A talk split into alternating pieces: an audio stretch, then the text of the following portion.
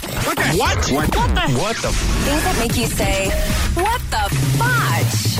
On Power 96.5. Two Canada women recently brawled at bingo. A 79 year old and an 86 year old both wanted to sit in the same seat. Their argument turned physical before the other bingo players joined in on the fight. Police arrived, separated the women. No one was arrested. Now, I know the immediate reaction to a lot of people are like, come on, it's just bingo. You're old. Like, what? But why old would you people need to don't fight? like change. If that's the chair that they always sit in, every time they go and play bingo, they don't want someone else sitting in that chair and they're going to fight for it. Not only that, but they look forward to bingo all day. Like that's Right. your life. I mean, they could still go to bingo, but they want to sit in their same chair, which is that that's what the fight was over.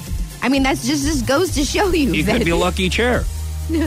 or it could be a lucky chair. That's right. Bingo can be very competitive, and I think a lot of people need to know. I- As as children, we need to know, like right now, like don't do this because adults can do that. You you know what I mean? It doesn't stop at an age. Like you need to remind yourself constantly to not, not fight over a chair.